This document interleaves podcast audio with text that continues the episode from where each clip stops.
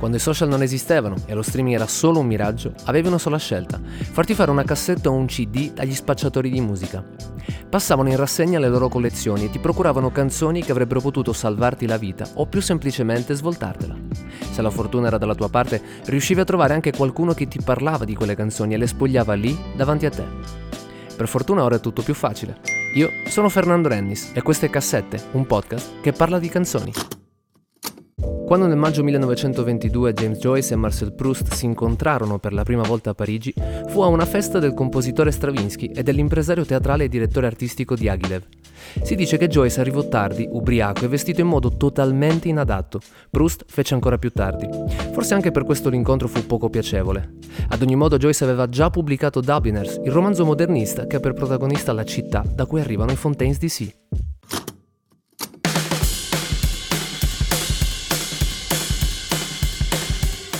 Il 2020 è stato l'anno della pandemia e dei lockdown, un annus horribilis per molti aspetti. Anche l'industria musicale ne ha risentito. Tour rimandati di continuo, dischi rinviati a data da destinarsi e un'incertezza che ha messo in ginocchio un intero settore.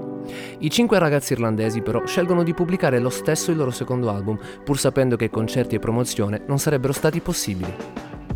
Nelle liste di fine anno del 2020 stilate dalle testate giornalistiche compaiono pochi dischi ma dal grande valore artistico. Ci sono gli oscuri Salt, Perfume Genius con Set My Heart on Fire Immediately, Fiona Apple con l'art pop di Fats Ball Cutters e poi ancora il ritorno di Run the Jewels, Phoebe Bridgers, la svolta folk di Taylor Swift, la dance di Dua Lipa. Non manca il post-punk degli Idols e dei Fontaines DC, compagni di etichetta alla piccola grande Partisan Records. we all felt a bit disconnected with what was going on around us musically and uh, in terms of the poetry and, and stuff like that. And um, I Fontaines DC erano già sulla cresta dell'onda grazie a una manciata di singoli e ai live intensi della band. Nelle vene del carismatico e intenso cantante Grian Chatham sembra scorrere parte del DNA di Marky Smith dei Fall e Ian Curtis dei Joy Division. Le chitarre di Carlos O'Connell e Conor Curley rivoltano il post-punk britannico inseguendo le tracce della sezione ritmica composta da Conor Deegan III e Tom Cole.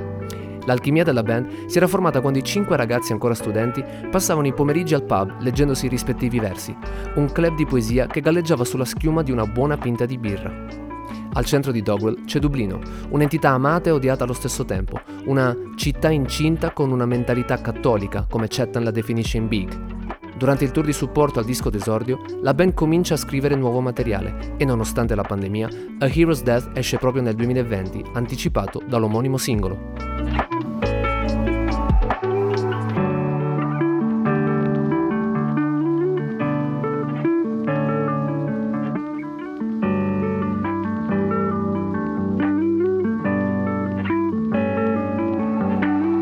A Hero's Death prende il nome da una battuta di The Hostage, opera dell'irlandese Brendan Behan, lo stesso che scriveva Dublino è una città dove c'è familiarità senza amicizia, isolamento senza solitudine. L'album non è però costruito sui bozzetti di intensi personaggi dublinesi come l'esordio, ma è una lunga riflessione sulla condizione umana e sulle esperienze che il gruppo ha avuto durante il tour in giro per il mondo.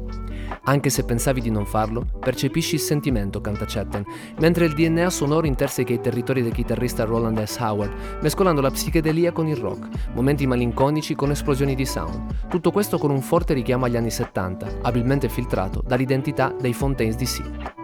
L'album è incensato dalla critica, concorde nel riconoscere agli irlandesi la capacità di maturare in breve tempo e di avere coraggio nel non riproporre la stessa formula dell'esordio. Le avvisaglie di tutto questo erano già state alimentate nel maggio del 2020, quando uscì il singolo A Hero's Death.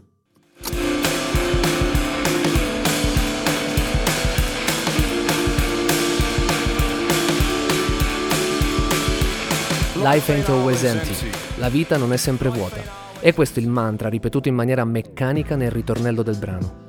Una lunga cavalcata tirata avanti dall'incedere di batteria che accende e spegne i riflettori sul cantato grazie alle pause e ai primi piani sulle chitarre e il basso. È come se i Fontaines DC suonassero tutti in cerchio davanti a un microfono, come si faceva un tempo per le incisioni delle prime jazz band. I musicisti, in base al momento del brano, si fanno avanti o indietreggiano come se regolassero un volume naturale del proprio strumento. Così, quando entra un basso fermo su una nota, sembra già cambiare tutto. Lo stesso quando arriva la seconda chitarra a dare manforte e soprattutto quando a metà canzone le schitarrate contornano i respiri di Chetten, creando dei micromondi dentro i quali piccole vite si riverberano.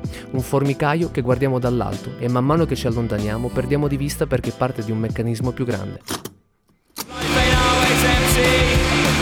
Bilanciando sincerità e ipocrisia, il brano lancia apparentemente un messaggio positivo, scrive Chetten in una nota, ma con la ripetizione arrivano significati differenti e inaspettati. È quello che succede ai mantra quando li testi su te stesso ancora e ancora. Ed ecco quindi che se ad ogni respiro dai tutto te stesso, sei in lizza per una morte da eroe. Non è necessario spostare il mondo intero o fare le imprese titaniche. Il vero eroismo sta nel riuscire ad affrontare la vita senza rimanere invischiati nella meccanica ripetizione quotidiana di gesti codificati che mettiamo in pratica senza nemmeno pensarci più. Quella dei Fontaines DC è la colonna sonora che completa la scritta Conosci te stesso, incisa sul frontone del tempio di Apollo in Delfi.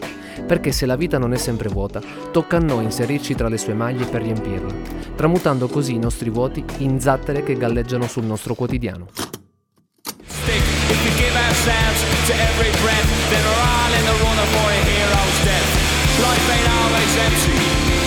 Life ain't always empty. A Hero's Death è un brano che potrebbe andare avanti all'infinito. È un elettrocardiogramma irregolare mai piatto. Si tratta di un treno in corsa da cui provengono telegrammi salmodianti che non custodiscono risposte alle domande esistenziali, ma ci esortano a scavare dentro noi stessi. La loro ricerca è parte stessa del nostro percorso, che non può esaurirsi nel vacuo susseguirsi dei giorni, ma deve essere scandito dalle nostre emozioni. Non lasciare mai che un orologio ti dica per cosa hai tempo.